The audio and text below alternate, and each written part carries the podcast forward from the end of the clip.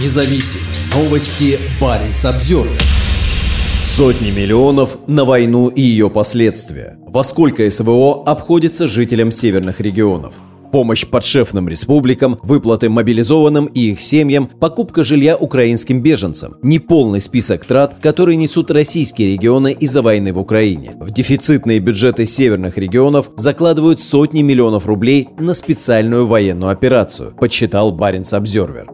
Шефы помогают Мелитополю готовиться к зимнему периоду. Новость под таким заголовком появилась в середине июля в официальном паблике оккупационных властей украинского города. Названная сумма – 800 миллионов рублей. Для сравнения, примерно столько же в бюджете Архангельской области на 2023 год было запланировано на строительство и реконструкцию объектов питьевого водоснабжения. Глава области Александр Цибульский говорил, что республика взяла шефство над Мелитополем. «Будем делиться», – заявил губернатор на своей официальной странице. Однако объемы дележки не афишировались, что ожидаемо. Сумма для дефицитного бюджета северного региона огромная. А ведь это далеко не единственная трата, связанная связанная с войной и ее последствиями. Жителям Архангельской области и других регионов наверняка было бы интересно, на что идут их налоги. Баринс Обзервер поможет в этом разобраться.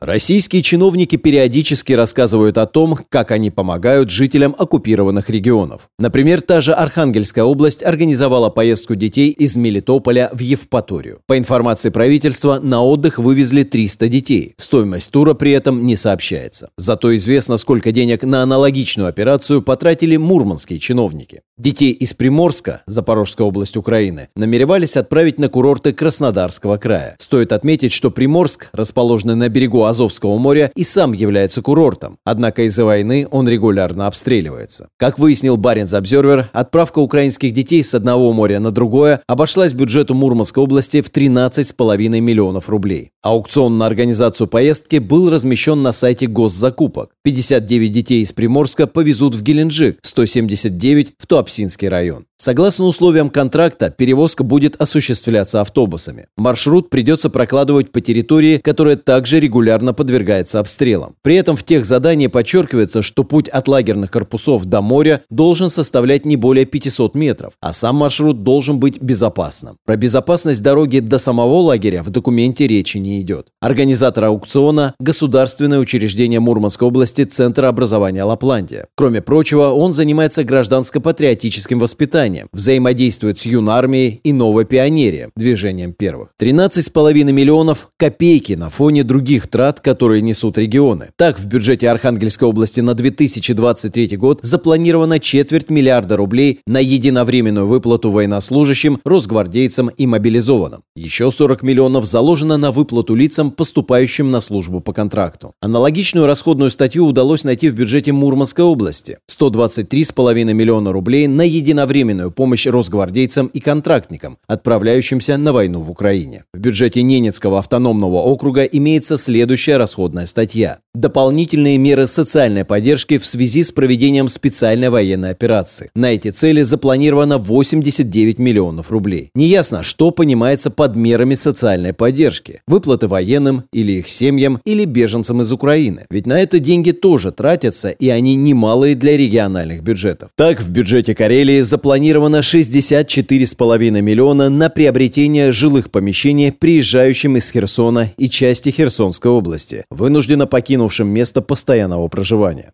Еще 2 миллиона заложено на обзаведение имуществом той же категории людей, еще 1,2 миллиона на компенсацию расходов медицинских организаций, которые будут оказывать помощь беженцам. Архангельская область также тратится на беженцев из Херсонской области – почти 83 миллиона рублей. О том, по чьей вине эти люди покинули свои дома, в документах не говорится. 27 миллионов рублей в бюджете Архангельской области запланировано на поддержку детей-силовиков, военных, добровольцев и контрактников. Эти деньги уйдут на бесплатное горячее питание в школах и бесплатное посещение детсадов. А в Карелии 8,3 миллиона рублей потратят на ежемесячное пособие детям убитых солдат. Есть и другие расходы, связанные с войной в Украине. В Заозерске собираются строить стелу погибшим в ходе специальной военной операции. Она обойдется жителям области в 4,5 миллиона рублей. Еще 1,8 миллиона в той же Мурманской области заложено на ремонт центров поддержки семей мобилизованных и участников. СВО. Суммы небольшие, но их хватило бы, например, на две квартиры для переселенцев из аварийного фонда. В Северодвинске потратят почти 6 миллионов рублей на благоустройство воинского захоронения на кладбище Миронова гора. Соответствующий аукцион размещен на сайте госзакупок. Работы будут проводиться в рамках проекта увековечивания памяти погибших при защите Отечества. Однако, как следует из документации, деньги уйдут в том числе на обустройство могил девятерых солдат, убитых в Украине. Далеко не все расходы на войну можно увидеть. Вот глава Карелии рассказывает о строительных материалах, которые везут в город Васильевка Запорожской области. В документах по бюджету мы не нашли никакого упоминания ни Запорожья, ни шефской помощи кому бы то ни было. Однако обнаружилось заметное увеличение так называемых называемых резервных средств. В ведомственной структуре расходов карельского бюджета на 2021 год резервный фонд составлял 130 миллионов рублей. Из них 100 миллионов на ликвидацию чрезвычайных ситуаций. Резервный фонд на 2022 – 150 миллионов рублей, из них на ликвидацию ЧС те же самые 100 миллионов. Заметим, что документ принимался в конце 2021 года, когда о грядущей войне никто не знал. Резервный фонд на 2023 год – полтора миллиарда рублей. Из них на ликвидацию чрезвычайных ситуаций все те же привычные 100 миллионов. А на что запланировано остальные почти полтора миллиарда?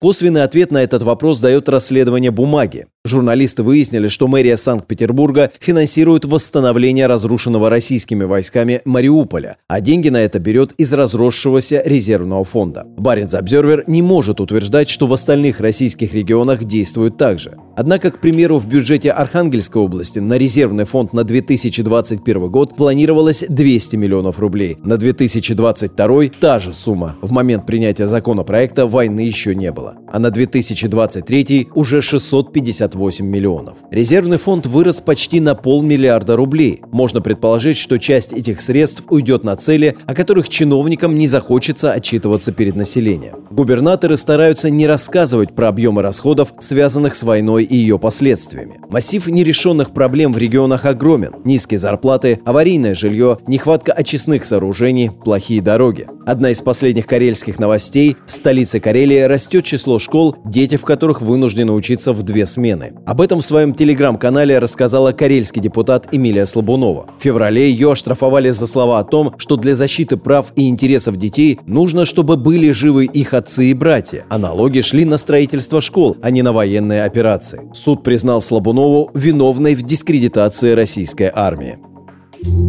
Парень Самсервер